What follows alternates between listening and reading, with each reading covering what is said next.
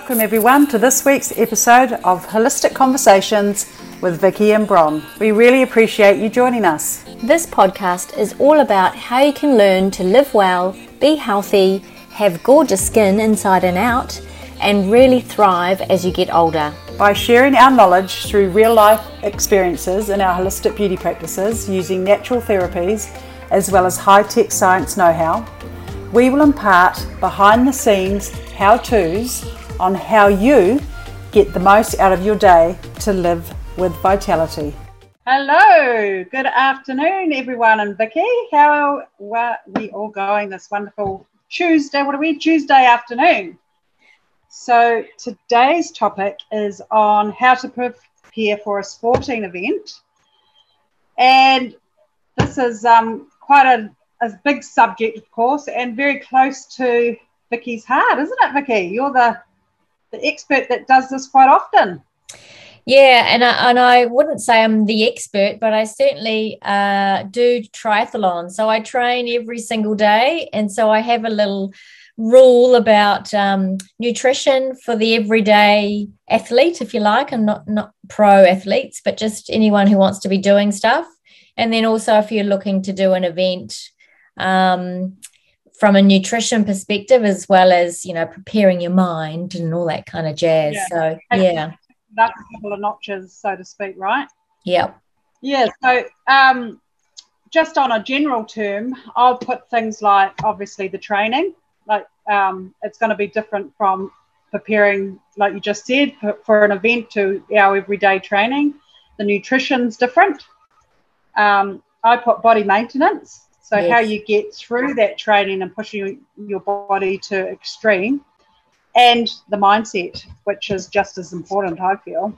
Yeah, yeah, I agree. So, so if we just else on that. No, that that's pretty much it. But I, I have to say that the mindset is, you know, particularly the biggest thing. Once you get all the other things right, then the last thing that you're constantly working on is mindset. Yeah, because I guess like as as we get older, a lot of people I've seen, and this is just not with sporting events, it's kind of every facet of life.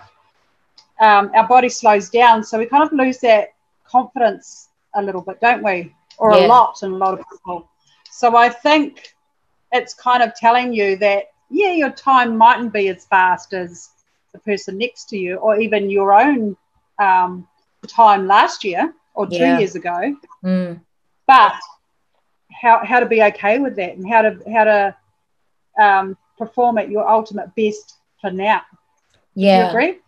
I think that's probably one of the hardest things as someone who does compete in triathlon races, and this can be for any kind of event that you want to do. If you're doing it constantly, as you get older, typically we get slower, but not always. But when you do, and you're not your own, you know, you're not doing a personal best every single time.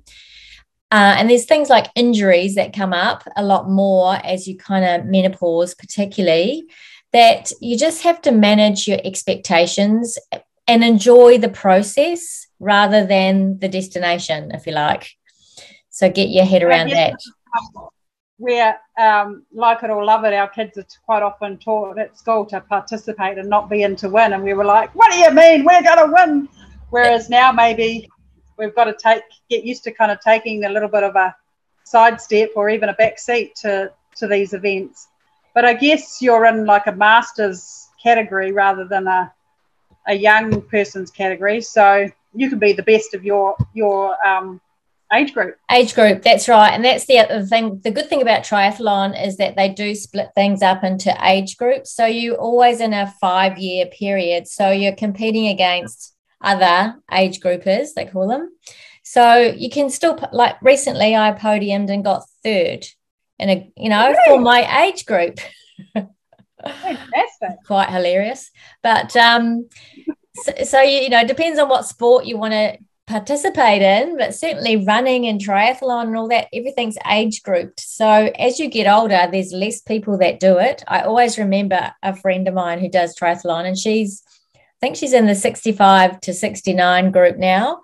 And she always wins her age group because she said, you know what? Quite often there's no one in my age group. who cares? No one knows. You're still standing on the podium, get your photo done and get a medal. so for your own, you know, you have a little bit of a backstory going in your head, like, oh, it wasn't my best run time or whatever.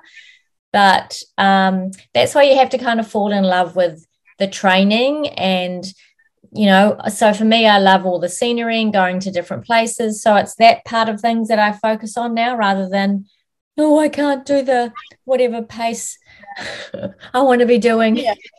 which which is which is a great mindset to have and which is pretty pretty um oh, you know typical of you really isn't it always an optimist i think a lot of people would say that um that they're so puffed and knackered and thinking of how they're going to get through this. They can't really look around and admire the scenery. So that's pretty cool if you can. Well, I have to tell you, and, and this is like to be really honest, I'm I'm quite often using it as a distraction because I'm thinking, I don't know if I can go any faster. I think my legs might collapse. I wonder if I'm gonna have a heart attack. I'm so hot, I can't do this. And when those words come around in my head, thinking, I can't do this, what was I thinking? then I just oh, think, yeah it does it does happen in my head and then i'm thinking hey girl you've done the training just enjoy it. This is a race you only do it every now and then. Look at the scenery it's and you know usually there's crowds and stuff and so you know it's just an, a great environment. That's the good thing about doing an event over doing just everyday training is that that you get the juice yeah from the atmosphere and it's just a bit of a hype um, so it's fun. And so when you're say running, which I imagine is the hardest side of it, so do you go? Do you focus on like a mile at a time? So I have an overall plan. So this is how uh, I do it for triathlon, which is obviously three disciplines. I have a plan of what I think I can do time per K, for example. So I want to just hit a certain pace and that will give me an overall time for that distance, whatever it is. So that's how I set out. But then I also am monitoring nutrition and heart rate. So I don't want to get my heart rate over a certain amount because it's prolonged. So this is more endurance stuff. And so you got to be able to last the distance. And obviously the training's built up to that.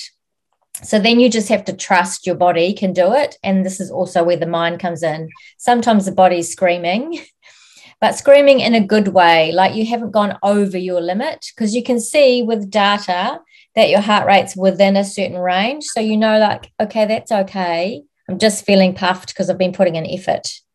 So, and that's a learned thing. You just learn it by doing it over and over and practicing and practicing. And then with the nutrition, as long as you've hydrated, had enough water, and if you need to have carbohydrates and electrolytes because it's a longer race, and with the longer ones, so anything over an hour, you need to fuel.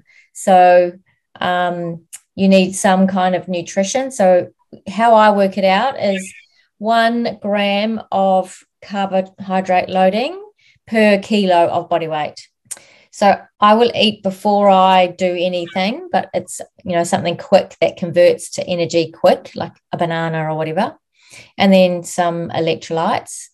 Then I might start a race, and then every hour I'm going to have more. I'm going to make sure I've got through. Say, say if I'm 50 kilos, I'm going to get through 50 grams of carbohydrates. So that might be a combination of um, a drink and some fuel, like I use like little cubey um, lolly things. They're not lollies, but they're sports ones.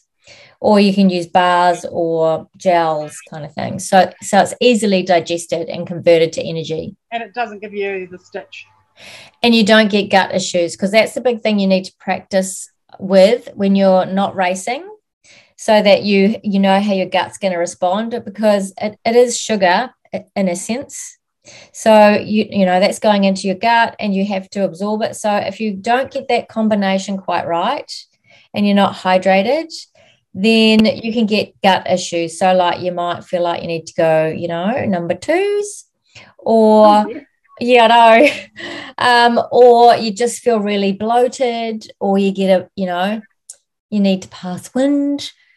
So you can quite often get that when you're running. Yeah, if you've eaten or drunk, not the right combination. So it's practice and seeing what fuels or gels or carbohydrate drinks work for you. And that's where everyone's a bit different. And is that the same with regards to hydrating on the actual race? Yeah. So then you practice it. Yeah. Practice it in your training and, and doing it leading up to the race. And then on race day, just remember your heart rate's going to be higher. So it, it actually affects your gut absorption because it's an adrenaline based thing. And so you just don't absorb as well. So the key thing is to not um, so don't dehydrate yourself because then nothing absorbs and you that's when you get the bloating and all that kind of jazz. So it, it's a fine line. You've really got to time things and you quite often won't feel hungry or or like not I'm not thirsty or I'm not hungry, but you'll be sweating. So you're letting out electrolytes and salts and stuff. You need to be replacing them constantly. So you need to be on a timer every 15 minutes. I'm going to have a drink every you know, however many Ks, I'm going to have a bar, or, you know, so you, you have to really plan it out ahead, but do it in training, practice it until you get it right for you because your body is going to be slightly different, but that's the base one and, gram per kilo. I mean, would you advise people to get a trainer to help them all with this? Absolutely. There's so many things to um, to know and learn. And then also to what I found. So I'm in a, a training club, so I have a coach. She's amazing. Um, but through also being with the other participants, you can ask them questions. Oh, so what do you use for nutrition? Oh, how often do you drink?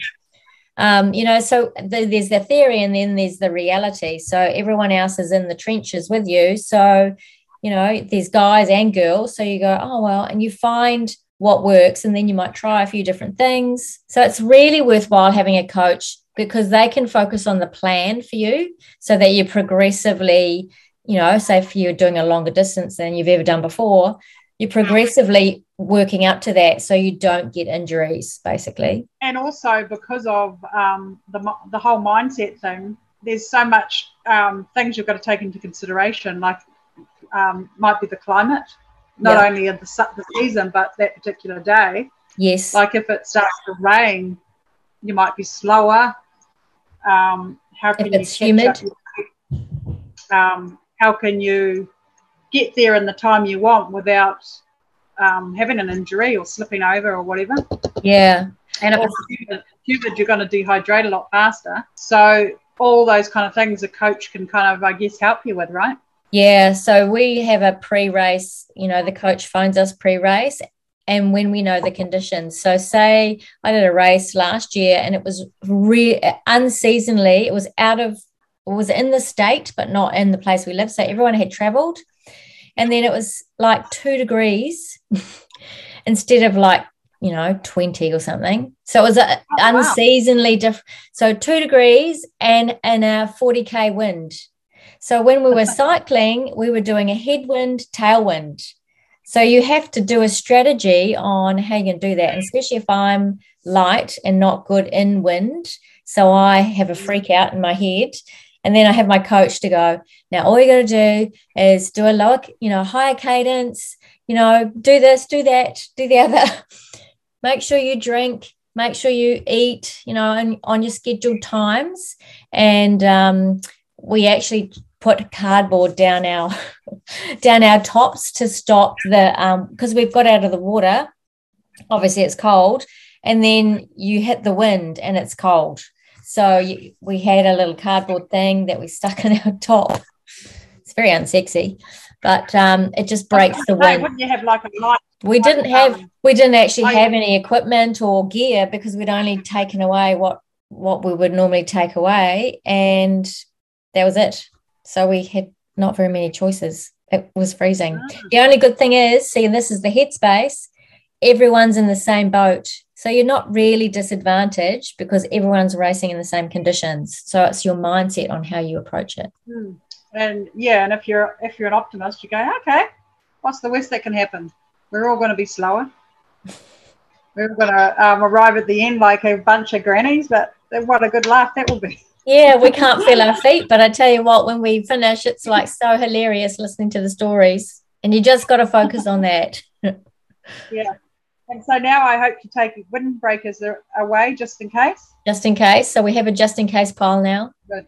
And I imagine you can get them these days where they, they kind of roll up into nothing that you could wear around your waist is about anyway. They make everything kind of like that these days, don't they? Yeah, that's it. Yep. Excellent. And so getting back to the training, um, it's it's a big long-winded uh, conversation, I, I imagine. But so say if you do a 20k run, would you work out how many weeks you've got to train to get up to that amount? Like you'll start off doing so. So I mean, you obviously are, are a seasonal runner, but if someone say you know they couldn't hardly run a k to save themselves, yeah, um, would you kind of maybe just um, add add on a little bit per week and and start further down in the month rather than yeah all the preparation that's why you need a coach. I think a coach is really worthwhile there, and, and that's not what I do. Um, but you can get online training plans as well. You've got to start with, and it's like everything in life, basically. Where are you at right now? So, what can you do? So, I say if you can only do a kilometer and you want to do 20 Ks, you, are going to have to start slowly building up. So, you've got to build your, you know, it might be a walk run to start with and that's okay. But just if you've got enough time, so always have the date that you want to do the race and work backwards and adding on. So normally I would do two runs during the week and then a long run in the weekend. So you, could potentially do an extra run, but I don't because I'm doing other things. So if you were just running, you might do, but you won't, wouldn't run every day if you're not a runner or not used to it because that's when you'd get injuries. You need time for your body to re- rest and recover. And then also, it's really important to do strength because you've got to have strong muscles to push off and not break down, especially as you get older. So, I was going to say, so part of the um, cardiac training is you've got to do the strength conditioning right at the gym or not necessarily? You don't necessarily have to do it at the gym, but you will get a better result at the gym because you can be more specific and use the right amount of weights. Because you do need heavier weights, I find, as we get older, uh, but maybe shorter amount of, of reps kind of thing.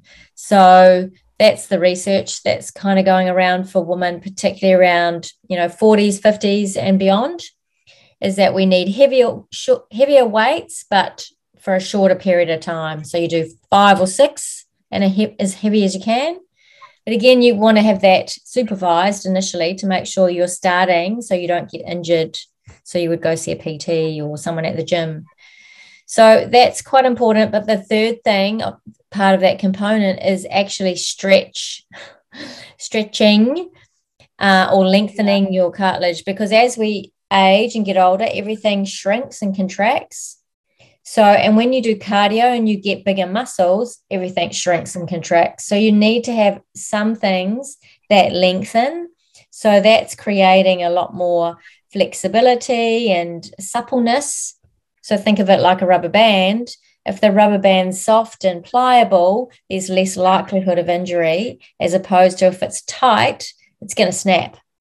exactly. And so, and that obviously would be things like massage would help Yep. Um, not only to, for recovery, but to to kind of um, you know relax the muscles back so they you know go back into place if that's what you call it. Yeah, you know and also moving out the toxins because you know as you yeah. as you know as you build muscle you get waste right? and that's just normal like lactic acid. So that's that achy DOMS feeling. So it flushes all that out. Yeah, I've, I've um I've actually got a aromatherapy synergy that I've made, and I make it into a balm. It's called Sporty Sorts. Oh yeah. And it's basically um, a warming balm that I put on my muscles when they're sore, and it basically it's it warms up the area, so it provides that comfort to when you're really sore. You know, like because I quite often get sore backs, and um, so it relaxes the muscle. So where you're where you're in pain, you're kind of holding it, whereas it helps you to let it go and to relax it back into position. Plus, it also flushes out the lactic acid. Yeah. And I find using that the next day, it feels so much better. It was yeah. funny because I, I, used it in the weekend because I was um, using muscles that I hadn't used for a while, and that was kind of down my forearm. I was using this electric um, tool to cut my hedges. Mm. And the next day I was like, oh, I've got such sore muscles, you know, down my wrists and forearms? And then I realized, ah. And um, as you know, I do the, the RPM, the cycling class regularly. And when I went on yesterday, I forgot to take my shoes with the cleats on them. Oh. And so I just put my feet into the little cages and tightened them with the sports shoes and it's really weird. I felt it much more in my um, quads this time. Mm. That's quite interesting, isn't it? Yeah, because when you've got the cleats on, you know, you actually can push and pull a little bit more. So you're getting more of that rotation. I think with the cages, you end up using more of that forward motion. So it's more of that thigh rather than thigh, hamstring, calf, glute, you know, a range of. Yeah. So I, yeah. I was like, oh, I hope I hope the uh, cleats are still working because you know I haven't had sore muscles like that for a long time. But, yeah, oh yeah, it'll still be working. It's just because you've now conditioned your muscles with the using the cleats. You get good at conditioning your muscles. They're strong. Once you use your foot in the cages, you're working different muscles, and they're not so strong. So that's when you feel it. yeah, interesting, isn't it? Yeah. And and so you know, I guess the same story goes for matter what sports you're doing. So if you're, or if you're doing like a, like you're doing, combination of stuff, you've got to try and fit in all those different routines and sports yeah. into one week. Yeah, training, which makes it a bit difficult. Yeah, but I guess each each training the other one, right? Yeah, and so by doing the three disciplines, one thing, uh, so I train every single day, like seven days a week, and in the past, I before I did triathlon, I was like, well, I don't think that's actually very good for the body. But in actual fact, I think because it's a range of activities, it actually conditions other you sort of using your abs and your upper body and your you know lower body in in variety of different activities so you're not stressing those kind of areas out and when you do your swim practice you're you're still using your legs but it's pretty much you know it's like a flush and your focus is on the upper body. Then when you're doing your running and your cycling you're using more lower body. So it's still but you still use upper body for stuff. So it kind of ends up working out quite well. So you never find that you're actually sore? Well i wouldn't say that. I certainly have done some long runs and got in the door and thought, I don't think I can move. So actually, one thing I will do is have an Epsom salt bath, or I'll have a bath with essential oil. So I usually try and alternate. Uh, and and that would in, sometimes so I'll have a long run on a Sunday, and so when I come in, it's like lunchtime. So I'll have a bath in the middle of the day because it then flush it starts that flushing, and then I might roll a little bit in the afternoon. So I use the foam roller a lot so you can't have a massage every day. So the roller works. Yeah. Yeah, really well. Yeah. Um, I used to isolate that up my spine and roll it down slowly and just try and relax my muscles when my back gets really, really bad. Yeah. And because um, even though a massage might work really well, as you say, you can't have it all the time. But I also found that quite often when it was really bad, like when I was going through a lot of stress and um, I just couldn't seem to control it, I would almost get off the table and feel it good, but could feel it like starting to tense up again. Yeah. How bad it was. Um, so you need so so many tools up your up sleeve, sleeve. to yeah. Things like and um, so, spiky balls are good for glute muscles. So I find that you know your glute muscles are quite large, so they're quite strong and powerful. And as women, we use them a lot. which is good. So, um, especially with lower back pain and stuff, if you do roll on the spiky ball, which you have to just do gently initially, um, it actually helps a lot of lower back pain. So, that's always something to keep up your sleeve as well. It has a way of kind of almost like a um, pressure yeah that relaxes the nerve and the tendon so it's kind of like not only the the insertion, but the the origin muscle as well, right? Yeah. So yeah, pretty cool. Um, yeah, so I use quite a few hand tools. Yep. Um, to get into those particular sore spots, and I've also got like a um, one of those automated massages that you can put on your chair. Oh, nice. Yeah, they're quite they're good, but they you find I find it a little bit frustrating because you can't kind of say carry on that spot or oh yeah, kind of ease off there and go in there deeper. You know what I mean? It's so automated, and you're trying yeah. to get it into that spot. Yeah. But that's where I find the essential oils work really well. Um, plus yoga.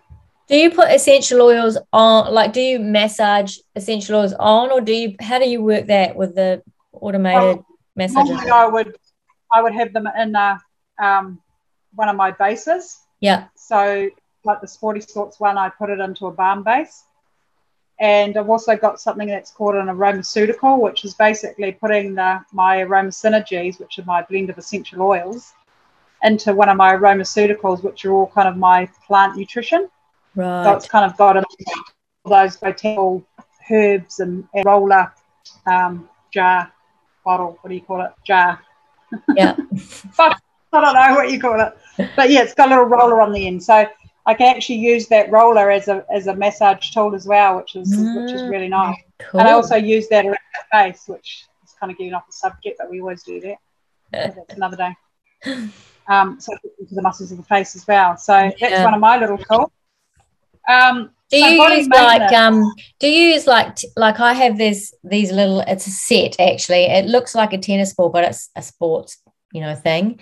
But it's the size of a tennis ball. So I will use it. So if you, for any runners out there it's really good for plantar fasciitis. So you just roll it underneath the arch of your foot to stop the arches from dropping because that's what happens as you get older as well. And any yeah, and then any sort, you know, like the balls of your feet can sometimes need a bit of a massage actually. So rolling it helps to massage it and keep it, you know, flexible. You've got um, plantar um, fasciitis or whatever it's called. You've already got dropped your arch, so you want to try and do it before that, right? Yeah, well, you do. And, you usually get the pain before that. Yeah, and I guess so. Again, yoga is very good for that because they do a lot of um, foot yes. movements to stretch the tendons and the muscle round and round both ways. And um, your shoes would be very important. Yeah, you really need to be.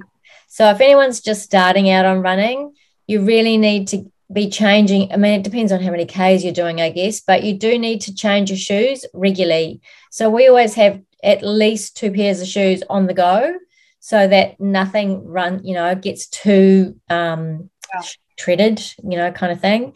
And then different shoes. What, sorry? What's that? When you say regularly, what's that? So for us, so it depends on how many kilometers. So for me, if I'm running, say I probably run maybe 40, 40, um, 10, 20, 30, 40, about 40-ish K a week, sometimes a bit more. Um, so my shoes would last me about six months just as an example.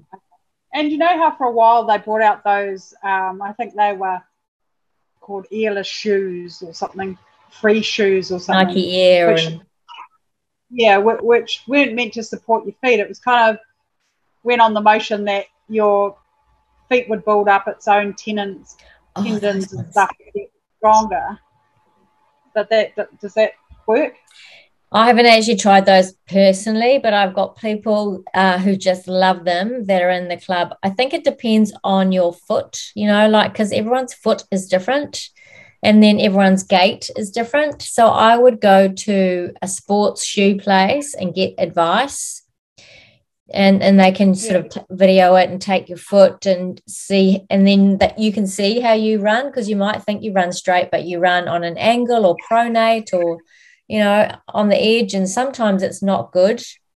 Again, for women, um, because we actually tend to slightly internally rotate our knees because of the shape, our hips are wider as you come down, our knees narrow. So there's always a bit of extra pressure on our knees, which puts extra pressure on our IT band. So therefore, how we land makes a difference. So everything's yeah.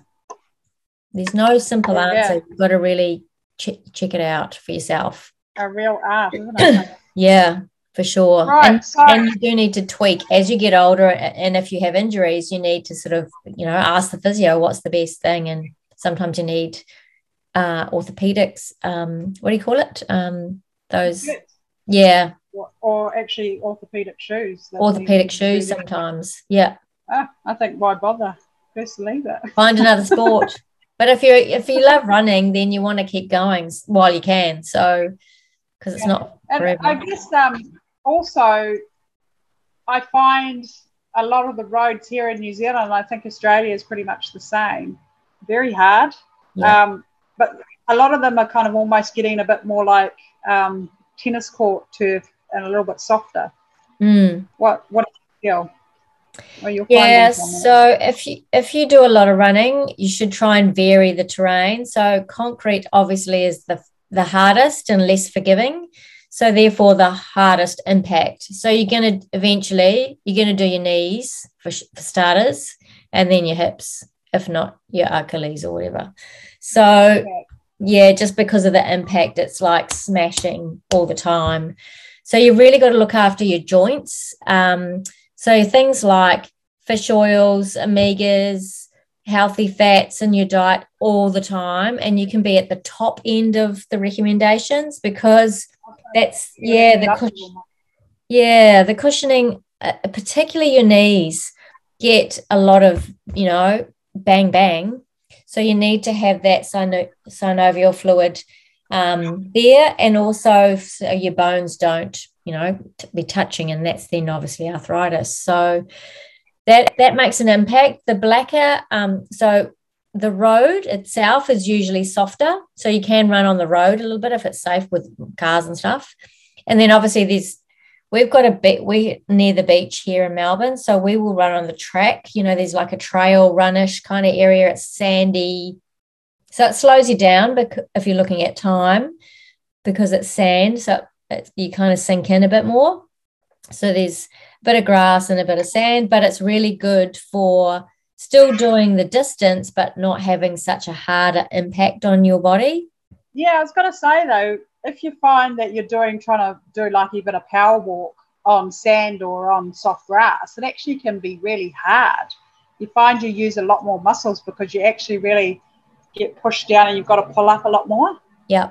And also, there's less, mo- you, you're um, using more stability muscles through your feet and your ankles, and therefore your calf so you will feel it a lot more and you might get sorer. Yeah, but it, it'd be good training, I guess, and good conditioning. It's really good training because it makes you strong. Yeah, okay. Yeah. Interesting. Interesting. So, as far as um, nutrition, you talked about the supplements with the essential fatty acids and the fish oils and stuff. Mm. Um, would you eat you know, what's the kind of story with protein versus carbs? Is that kind of like a personal preference as well? No. so you basically carbs is how you make energy. So uh, you you can do a little bit of pre you know fueling if you like depends on the distance so anything that's going to be an hour or less you don't need any carb drinks or electrolytes, or unless it's really hot and sweaty, or fuel. So water is fine.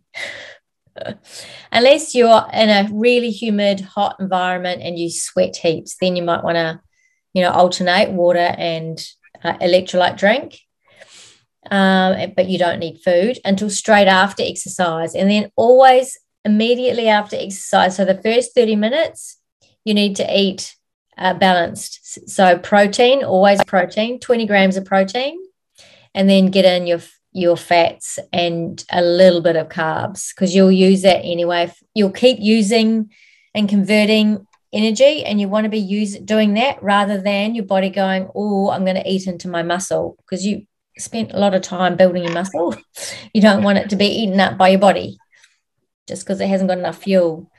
So if you're training for longer than an hour, that's when you've started you've got to use fuel so gels or um, the goo bars or whatever nutrition you're going to use and that's always carbohydrates so it's yeah. sugar so it's glucose yeah yeah but that yeah. that's more for as you're training though isn't it as Rather you're training yep yeah. so that's a, as you're training thing mm-hmm.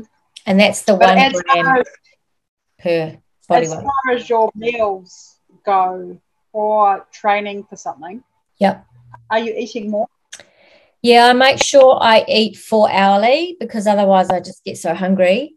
Um, and because I'm doing more endurance racing, so someone who's just going out and doing, you know, like 10K runs and stuff, you can kind of do that in an hour. If you're training for like a half marathon or a marathon, you're going to be doing longer runs. So you don't really need to carb load. But then the longer events, so like triathlon might be, say, six hours so then you've got to think, mm, I do three days out. I've really got to focus on getting good quality carbohydrates because I'm going to need more carbohydrates for energy. But still, you need to have fats and protein there and fiber, basically, before, not the night before, though. right. Someone that's on a, um, it's probably a bit of a too intense question to ask. It's on something like this, but someone that's on a, say, a full keto diet and they're training for an event, how would they tackle it? Well, you got to ha- well, you got to have carbs. so not very well. yeah, not very well.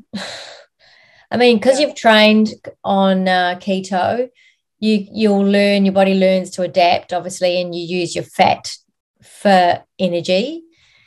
But uh, for endurance, training, and there are some athletes you can follow for that type of um, mm, training. But yeah, for women, I don't think it's a great idea for, for events. Yeah.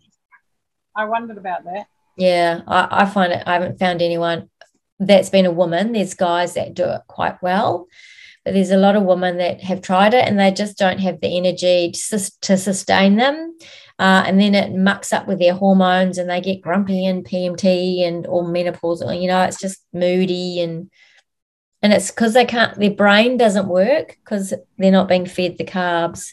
So you can convert so much fat and then that's it. Then uh, I'm not home, or your body might be going through the motions, but yeah, say your brain. Not your brain's not working. Yeah, so it's not firing, and then you'll get injured. And and then it's not good for the the whole mindset thing you're not going to have those reserves to actually tell your tell your body positive yeah. informations or scenery or whatever. And you don't have a good time. That's the other thing is when you feel like that and you're bonked basically and your brain starts not working, you can feel it happening and doesn't feel good. So you're already not feeling good and then your brain does that. It's a double knot. Right. So almost like a lethargic fog kind of thing it feels like so how you bonking we call it which was means that we haven't enough sugar there's not enough glucose converting to energy so your brain gets affected and then obviously then your muscles and they will start shutting down everything starts shutting down so you start feeling like you're in a tunnel and the tunnel's getting smaller and smaller so you know that saying tunnel vision it's like that so your whole world comes in because literally your body goes into survival mode and you're focusing on that point in front. So, for example, if you're cycling and I might be, say, following a wheel or something, and, and I haven't eaten enough or I've gone harder than I thought, I might just focus on that wheel in front and I can't actually see anything else around me. Really dangerous. That's when accidents yeah. happen. you can do that when you're running, you'll fall over, you won't see tree trunks or uh, things that are on the ground, and you're not lifting your feet. So, not good. Not good. That's a no go. Okay, not recommended. All right. Okay, had to ask these things. Or you know what? Um, if you really want to do it, find a keto coach because I I haven't found anyone who does it really well.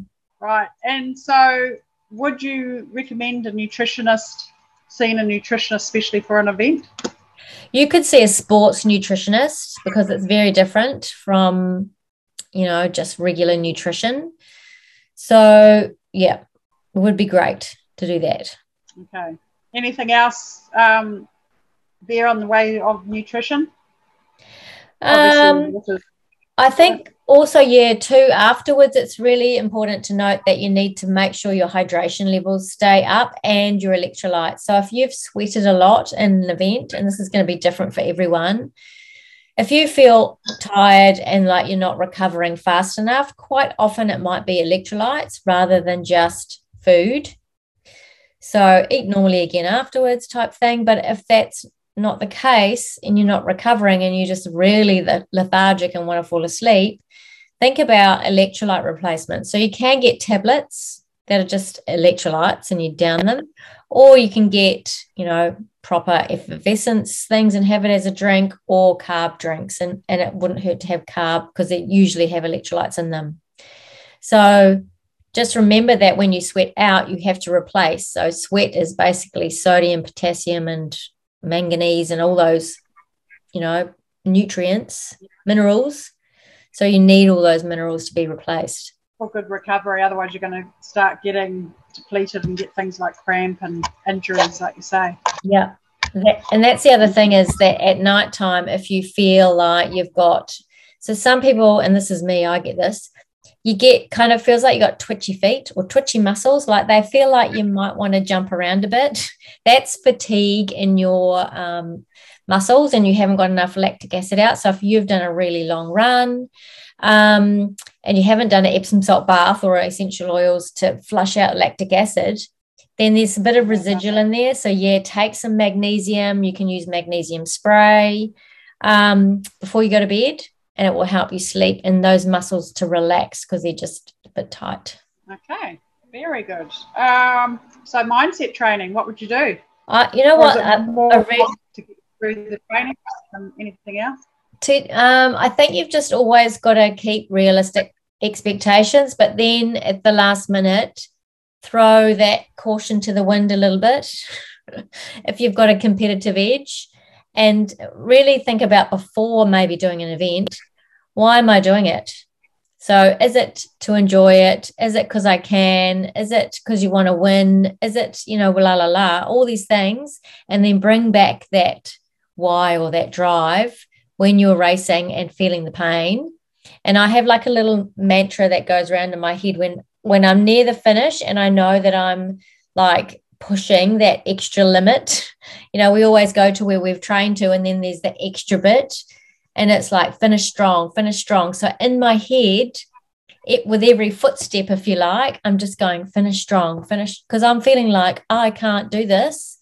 And you can only think one thought at a time. So if you just start whatever your positive mantra is, finish strong, finish strong, then it it keeps you into that positive outlook rather than it's easy to get dragged down into the negative. Oh, now. Uh, and, oh, I, um, I guess that's that too when you have someone coming along next to you and you want to beat them. Yep. All of a sudden you can take off and you're like, oh, where did that come from? Exactly. So use other people, and I always do that. Use other people. So you might be running with the same people and you're yo-yoing basically. So you know, set a goal in your head and it doesn't have to be anything amazing. Just like, I'm not going to let that person beat me. and if they do it, they do, you know, but who cares? But in your head, it's enough at the time to give you a small goal to win. And do you ever have anyone come up to you and say, right, you bit me last time, I'm going to get you this time? And you're like, right, no, you're not. They probably think it in their head and then they're, you know, but there's quite often at the finish line, you know, you go over something and you'll go, Oh, I was pacing behind you and you kept me going. Or, and then I might say to, I know I said to another lady, I could see you and I wasn't going to let you get too far ahead of me. So um, you can kind of, you know, you can hear all those stories at the finish line. It's so good. Or someone passes you just before and you're like, oh, I don't think so. And you run harder. So definitely. I, I imagine they can almost be your um, pace setter too. Yes. Yep. Um, for when you are getting t- tired or you know you're getting your calves are kind of packing in and you're like, maybe I could drop off, and then you're seeing that person in front of you like, eh, maybe I can't.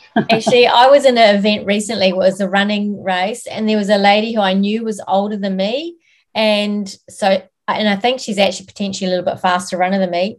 And so her and I were kind of doing the yo-yo thing. And then near the end, I'm like, you know what? I'm just going to try and pull away. I know we've got 3K to go. I'm just going to try and pull away, pull away. But then, you know what? In the last 500 meters, she passes me, and I'm like, come on, girl. In my head, I'm going, come on, girl. You can do it. Catch her. She's older than you. Come on.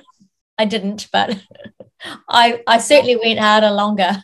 Wow. Oh, so wow. Yeah. that's all that counts, really. I do that in my RPM class, you know. Yes. We're going for the first one. So yep. You kind of have to make it a game. I don't really do it in yoga. just stretch, stretch into that apple tree. Yeah, but in yoga, you might be going. I, I, you can see people around you. I was like, how can she get, get down to her? You know, there, there, and there. And I'm like, okay, surely I can just breathe into it a little bit more, and I'll get a bit further.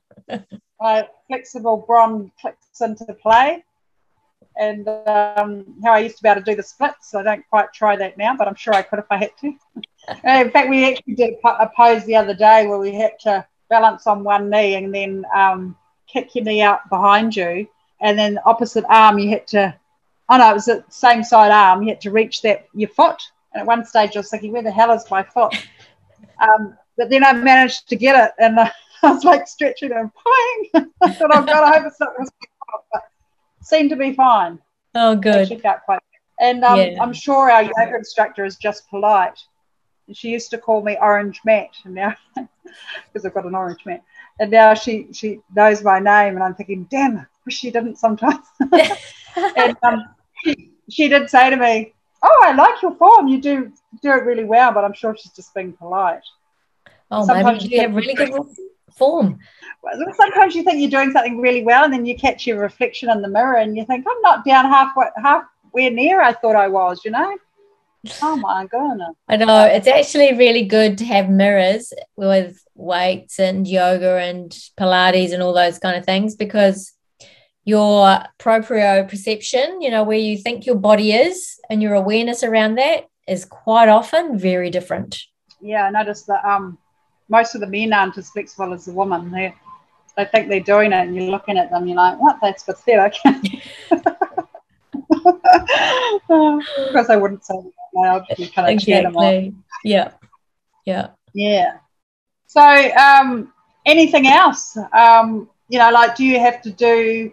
I guess you need a lot of sleep preparing for these events. Yeah, I think you know what, if you focus on your nutrition and so your macros and your micros, so macros being proteins, fats, and carbs, and micros being all your vitamins and nutrients, and then hydration, you should actually sleep okay. Unless, of course, you're overly stressed with work stuff going on, which exercise helps you de stress. But then like you say, with yoga, so doing something like yoga or meditation or something on the slower side, not doing all the hyper cardio stuff, you've got to balance it out. So that should help you sleep more. And then obviously, you want to end up with a sleep cycle that is like an hour of deep sleep, say, and then four to five amounts of REM. So that's a lot of your repair mechanisms and also going to bed before I think they say officially 11, 11 p.m. But often we would get up, we would go to bed earlier than that. So like I would normally go to bed at 10.30. So definitely sleep by 22 because you're so up earlier. You're, if you're doing a lot of miles, like twice as different if it was just like, you know, as you say, under an hour or, but if you're doing say like a six hour event, surely your body needs much more sleep than than your normal day to day. Your body is an amazing machine. And so if you're getting your like literally my average sleep time is six and a half hours. But I am really good with extra vitamins and minerals, and I'm a gene activator. So that way, my body is doing all the work and repair it needs. So, yes, I'm sleeping, but it's like power sleeping. So you're getting good regeneration so that all your functions and cellular repair mechanisms are being primed and you just work way more effectively. Nice. Because you don't and have any more hours, just because you're an athlete, you don't have, you don't grow an extra four hours of the day. you don't have the luxury of sleeping in, no. No. Um, but I guess the other thing you've got to watch out for is if, if you're actually um, events in a different time zone. Yes. You obviously got to prepare for that, um, which again the trainer the trainer will help you with if yeah. people find on their on their own. Yeah. Um, but I, and, and, as you say, you know, my, exercise is a great relaxer. Um, I don't normally have any trouble with sleeping, but if you, if you kind of got so much going on in your mind, then you're obviously not working hard enough, really. Yeah, um, quite often you can use, and this is what I do. I use exercise so that I can't think about work. You know, mm-hmm. so and that's one of the reasons I chose triathlon because I have to really focus on what I'm doing. You know, otherwise you have an accident or something. So I can't think about work. That's the good thing about it. So I, I have to not, you know, just fo- just be in the moment. Just you know, ha- interact when we're in a training group and just you know have fun and enjoy all those kind of things. And then then you think about work when you're at work kind of thing. So it does de-stress and declutter the mind and get you in a better zone. So you should sleep better. So it's almost kind of um, just one of those mind therapies anyway the exercise on its own right? Yeah. got, you haven't got the reserves to kind of um, think about anything else. It's kind of that flight and fight survival not quite flight and fight but you know what i mean it's almost pushing your body to survival mode isn't it well, if you're a runner, like once you start enjoying running, as a you know, say as an example, it doesn't have to be running, but whatever sport it is. But for example, running. Say I do a long run. If you keep your heart rate down to a certain level, like say under seventy percent, then you're actually not in that fight or flight zone anymore. So yes, it's cardio, but it's really at that lower end. So it's kind of becomes more fat burning for starters. but you it's more mindful. It's more relaxing. You're in the zone of relaxation and just you're not plotting but you're certainly not pushing. And it's really yeah. therapeutic. I remember when i first started doing the rpm uh, it was so hard. And i i used to used they'd say the instructor would say oh well isn't this fun. And i think fun can't think of a word that anywhere describes this thing as being fun. It was just like so hard and like I don't even know why I'm doing this. I just knew it was good for me. But but now you do find that you kind of um, enjoy it. it feels good because you know what you're getting endorphins straight after, so it triggers all those happy hormones, and you know you you, you get that run, runner's high. But it's the same with RPM. It's it's the endorphins. So yeah, you feel great afterwards. And I um, you know, gone are the days where I'd have a big night out and then go to the gym. Oh my goodness. The few times I do have a big night out, I still will push myself to the gym because it, it's the, my only way I can get over a hangover is sweat it out. But um, you kind of think, oh, why, why did you why do you do that to yourself? Yeah. Enjoy the training. You don't want to be, you know, have this. It's got to sweat out this these toxins and have this big hangover. There's, I think that's just an awful feeling. Yeah, and it reminds you of why you don't do it all the time and every now and then is fine but yeah it keeps everything in perspective doesn't it you've got to live but at the same time you start well, you valuing different things yeah well you know how we talked about before you know the fitter you are the more you kind of like a, a cheap um, um cheap drunk. you know only takes one or two and um, you you know you you feel those signs really obvious in your body yeah. Than if, if you're someone that amount all the time. Yeah. Yeah. It's like your body becomes conditioned to it. So that's a scary thing, isn't it? Mm. You want it to be conditioned at least to the right thing. Yeah, whereas con- you condition your body to burn the alcohol as, as sugar, which will store into a, to fat, which is very bad around these menopause times, let alone any other time, right? Yeah, exactly. Exactly. Plus, it'll end up giving you hot flushes and heat and all those uncomfortable things as well. So, and not being able to sleep and yeah, so don't go and on. all the hydration out of your skin, not to mention exactly exacerbate those. Yep. All, all right. So I think um, we've covered everything. Unless there's anything else you can think of. That was all I, um, you know, really wanted to cover. That you know, definitely hydration makes a big difference. So hydration, nutrition, doing following your plan, adjusting your plan, being kind to your body and other times of the day as much as training is part of your day. And you know, also know that especially when you first start, when the alarm goes off, if you're usually getting up earlier, you're never going to, very rarely going to feel like jumping out of bed with joy. Oh, hey, I've, I'm looking forward to getting up early because I feel so refreshed. You never feel like that.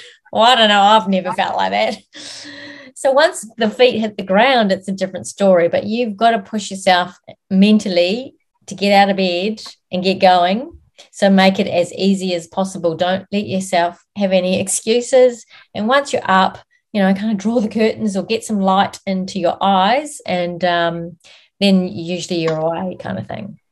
You're up now, so you might as well go. Yeah, and would with the seasons, would you train at different times? Like the summer, obviously, the earlier because it gets too hot, and then the winter, would you want to train a little bit later so it is a bit warmer, or doesn't it really? yeah, it doesn't really matter. I don't have time to you know, that'd be great if I could do that differently. But, and I think a lot of people are the same. You're kind of a little bit limited with what times you can train. It might be a different thing between, I would normally train outdoors. Uh, so I might have to train a bit more indoors in winter if it's pouring with rain and you know thunder and lightning storm. I might train indoors, uh, but you just kind of got to find your groove a little bit if it has to be indoors and you're not really an indoor person, and vice versa. Yeah and maybe wear another layer or something. Definitely in winter, I will start with a long sleeve.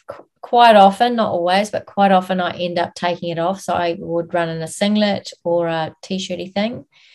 Um, everyone's a little bit different with their heat. As you get older, if uh, heat management regulation is a bit of an issue, some people, like I will, always run hotter.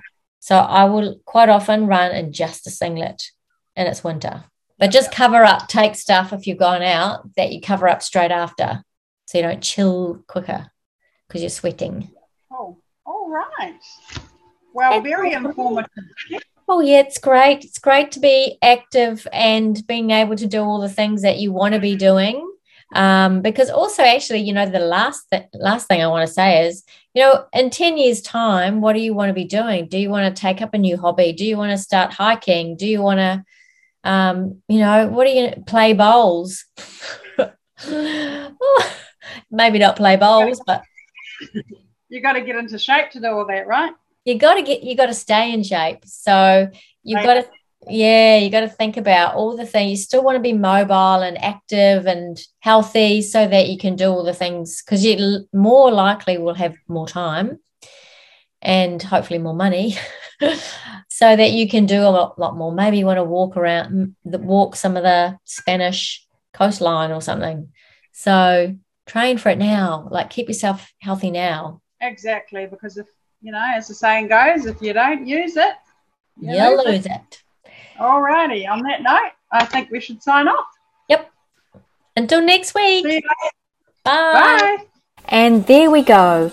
I hope you enjoyed this episode of Holistic Conversations with Vicky and Bron on all things living well, being healthy, and having gorgeous skin so you can thrive and live with vitality.